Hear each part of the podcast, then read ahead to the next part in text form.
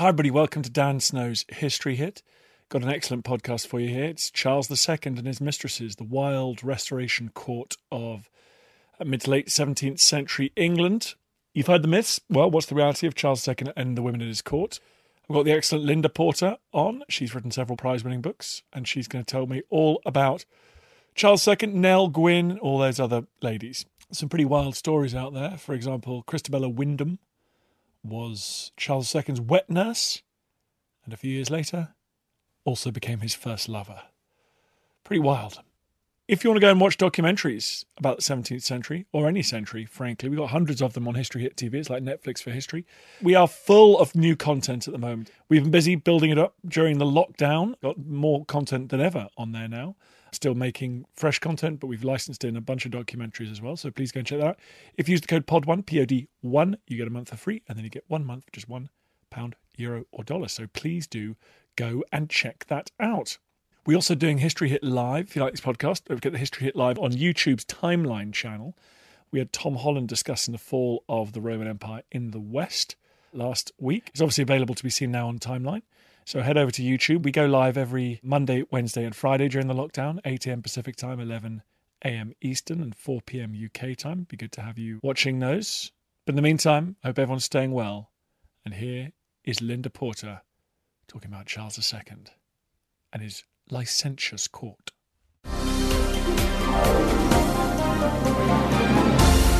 Linda, thank you very much for coming to the podcast. Thank you for inviting me, Dan. Am I allowed to say what fun this subject is? Of course you are. It is a fun subject, and I think, ironically, in these difficult times, it's turned out to be even more of a fun subject for readers than I thought it might be. Is there any logic to this at all? There isn't any logic, but it's so strange. Henry I, George IV, Charles II, wild, wild womenizers, and yet no legitimate heirs. It's just weird, isn't it? Well, it is. Of course, George IV did have a legitimate heir. Sorry. She just unfortunately died in childbirth. But yes, it is quite extraordinary, I suppose, in a way. And I suppose of all of those three, Charles II is the one who's still most attached himself to the hearts of the British public. For reasons I find slightly difficult to understand, but I think that's true. I mean, the whole Merry Monarch thing dies quite hard, actually. It's still very much out there, I think. Okay, so let's get back to basics. Charles II returns to the throne after the British experiment with republicanism. Was he merry? Was it just PR? Was the public grateful for their king returning and peace returning to the land? I mean, how do you begin to disentangle myth and PR from reality here? I think Charles was certainly marked by his years of exile, and that may have a lot to do with explaining how he behaved as a restored monarch. I mean, I don't think it was just the country, though not all of the country heaved a sigh of relief when he came back. As you know, there was considerable opposition to him throughout his reign. But I think there was a general feeling that here was a new beginning. There was a still relatively young, he was only 30, sort of vigorous, in a sort of dark, swarthy way, rather handsome man. Very urbane, very charming when he chose to be, and because of what he looked like and who he was, people, especially women, certainly fell at his feet. And he enjoyed the attention, he enjoyed the company of women. I think it was for the year 1660 rather a good fit between his personality and a slight relieving of some of the uncertainties of the Republic. Though, as you know, Dan, the Republic wasn't nearly as repressive as a lot of people think it was, certainly not in terms of the arts. But Charles was someone they didn't really know. And I think he liked that. I think he liked the fact that people didn't really know much about him. It allowed him to develop this sort of aura of bonhomie and pleasant slack morality and everything, which became the byword of his court. It's this issue, isn't it? Like with Catherine the Great, she was just a normal human with sexual appetites, and yet we've sort of created this bizarre myth around her. Was Charles, can we judge whether he was sort of particularly obsessed in this way, more so than his peers, or was this just the normal behaviour of a man with enormous wealth and power in that period? I'm not sure it was entirely the normal behaviour. And of course, the diarist John Evelyn said Charles II was addicted to women. And there certainly does seem to be some evidence of that in his overall behaviour. I mean, he'd started young in exile. Lucy Walter was his first mistress that we know about, but there may have been other sexual liaisons. He was only 18 when he and Lucy met, they were both the same age. And I think in order to understand Charles, you have to think firstly about his long period of being the poor relation. It's an embarrassment to have people at your court, as Louis XIV made quite obvious to his cousins. It's embarrassing to have relations who've been chucked off their thrones. Uh, this is just not good for your own PR, much less theirs. And I think that helped shape Charles and his wish to enjoy himself later in life when he did have the money, when the women would come to him freely, when he had all the trappings and luxury of kingship. But I think you also have to remember that he was the grandson of the great Henri IV, the Henry IV of France, who was an inveterate womanizer. And further back, of course, Charles is a Stuart. And if you go back to James IV and James V of Scotland, you find that they're inveterate womanizers as well. And so there may be something of this in the blood, I think. People often say, well, but look at his parents. They had an exemplary marriage, Charles I and Henrietta Maria. It was rocky to start off with, but that wasn't because of infidelity. It was because of lack of sort of understanding of the situation in which they both found themselves. But they did. So Charles II's behaviour was not in any respect following the example of his parents, quite the reverse. But again, you know, sometimes that happens with people. If you view your parents as being rather straight laced, sometimes you decide not to be yourself. But I think the Bourbon background, because of course Charles II looked very much like his French forebears, he wasn't a Stuart in appearance really at all. And not only do you have Charles behaving with absolutely careless and almost gleeful abandon, you know, I can do this. And by the way, I may not have any legitimate children, but look at the 13 or 14 illegitimate ones I've got. This proves I'm virile and I'm a monarch. But James, his brother, though never quite coming up to Charles in almost every respect, also had quite numerous mistresses and a fairly large progeny, though not as big as Charles's. So I think it's a family trait, actually, as well as an opportunity which he took, as you've suggested.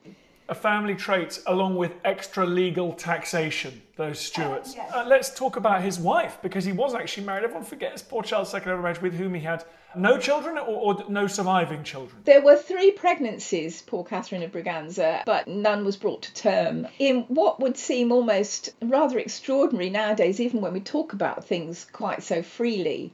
At the time, the fact that Catherine of Braganza had this gynecological problem which caused her to hemorrhage a lot and sort of menstruate almost constantly. And apparently, this condition does make you more likely to have miscarriages. And indeed, she did. She had three. And by 1670, I think both she and Charles had given up any idea, firstly, that they could really live together in any meaningful way, and secondly, that they'd ever have any children. But Catherine's problems with this great unfortunate flow of blood were quite widely talked about at the time. You know, it's, it's hard to imagine the current royal family being too thrilled by this aspect of their bodies being brought into public. But it was in those days. And she was a rather shy and carefully brought up Portuguese girl from a relatively new dynasty in Portugal. And she simply couldn't have been in any way prepared for what she would find in England. And the sad thing is, of course, that of all the women that ever slept with Charles II, she was probably the only one who genuinely loved him. She does seem to have fallen greatly in love with him, with his his appearance, he was handsome. When it suited him, he was quite kind to her, but often he wasn't. She had to deal not just with the inability to give him children, but the fact that he had perhaps not deliberately, but certainly carelessly humiliated her for the first 10 years of their marriage. What form did that humiliation take? How open was Charles with his mistresses and his illegitimate children? Because, of course, he you know, ennobled them and had them at court, didn't he? He did, yes, though not so much during the first 10 years of his marriage to Catherine of Braganza.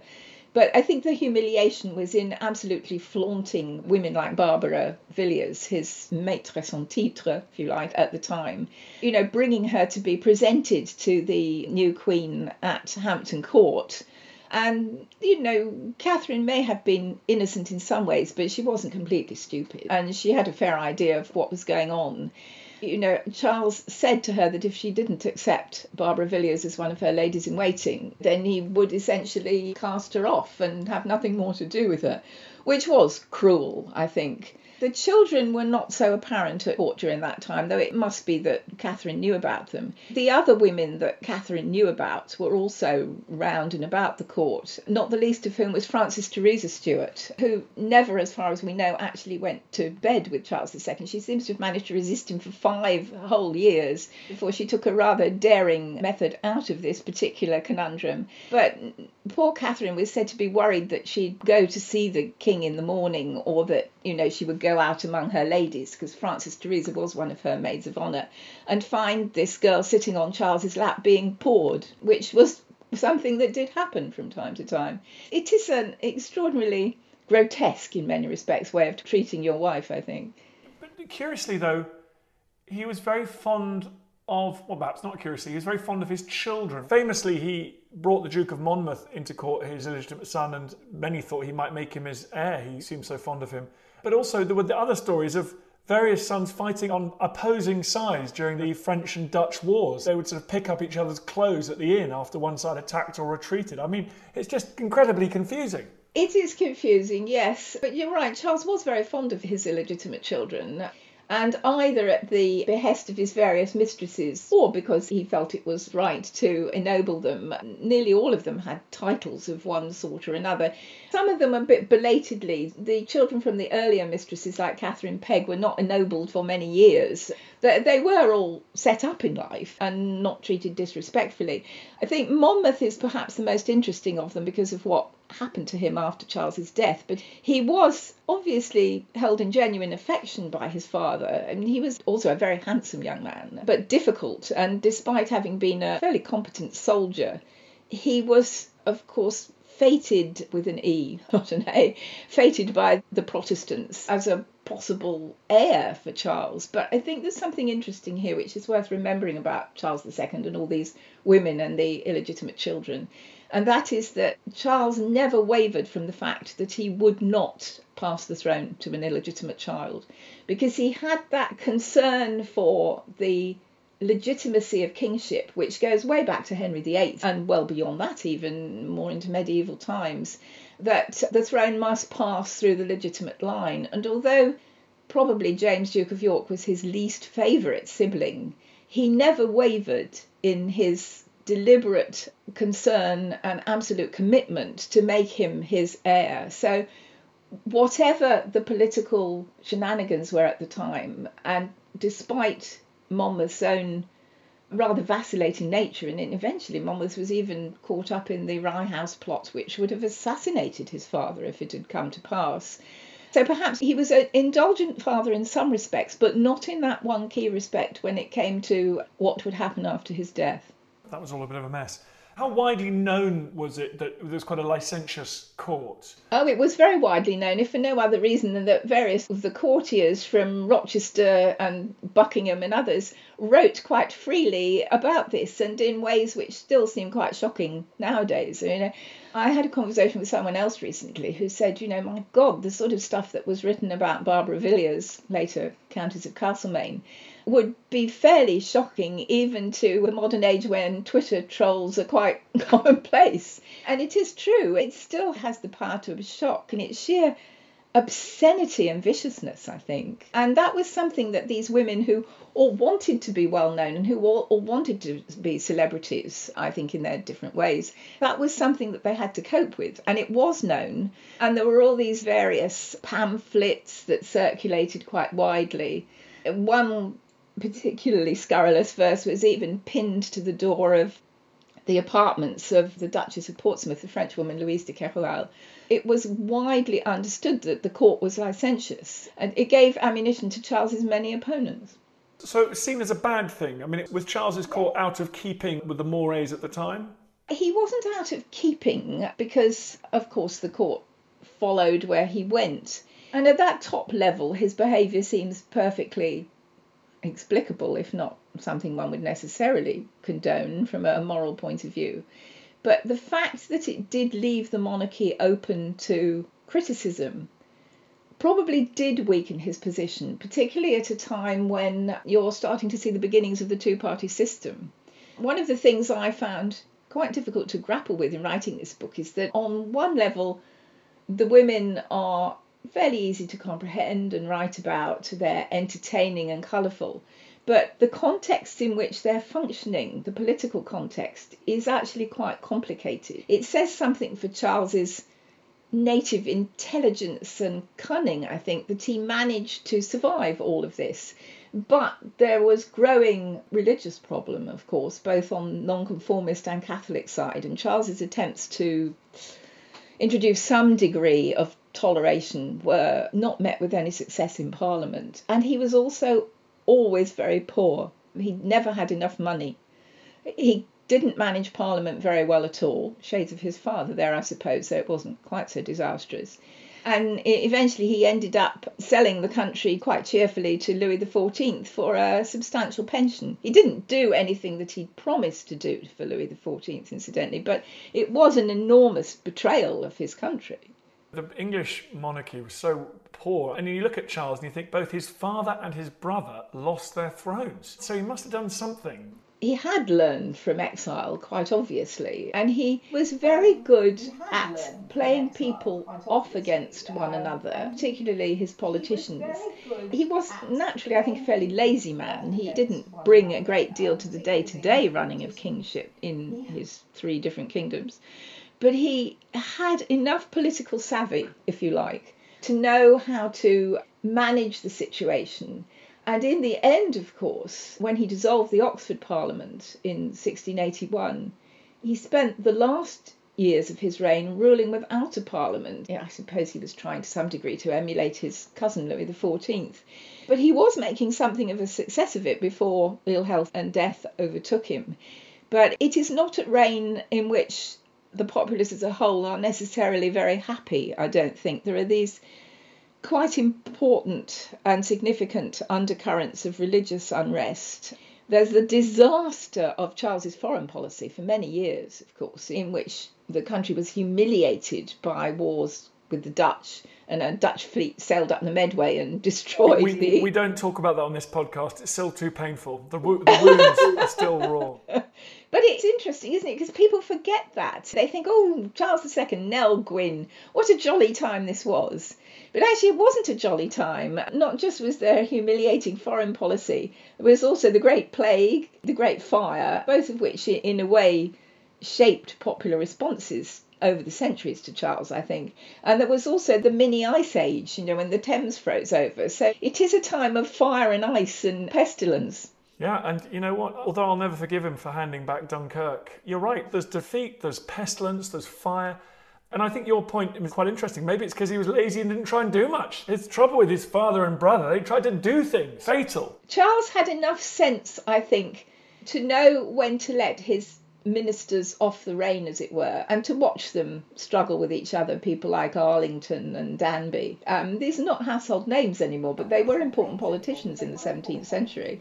He even managed to thread his way through the awful popish plot stuff to come out the other side of that through the whole of the attempts to remove his brother James from the succession, the great exclusion crisis of 1679 to 81.